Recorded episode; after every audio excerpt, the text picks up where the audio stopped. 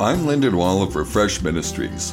When I was young, spinning one's wheels was a lot of fun. I, like many young people, enjoyed revving the engine and sending the gravel flying. However, over the years, spinning my wheels has taken on the meaning of not getting anywhere, in particular when it comes to my life and work. In 2 Kings 2 is a story of people spinning their wheels.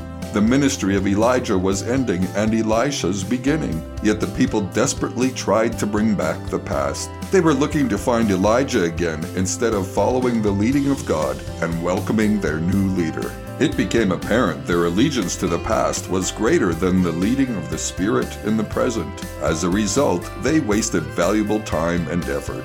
As you transition to a new year, follow the fresh leading of God and resist the temptation of trying to bring back the past. It will help you make the most of the year to come. For more soul care, go to refreshministries.org.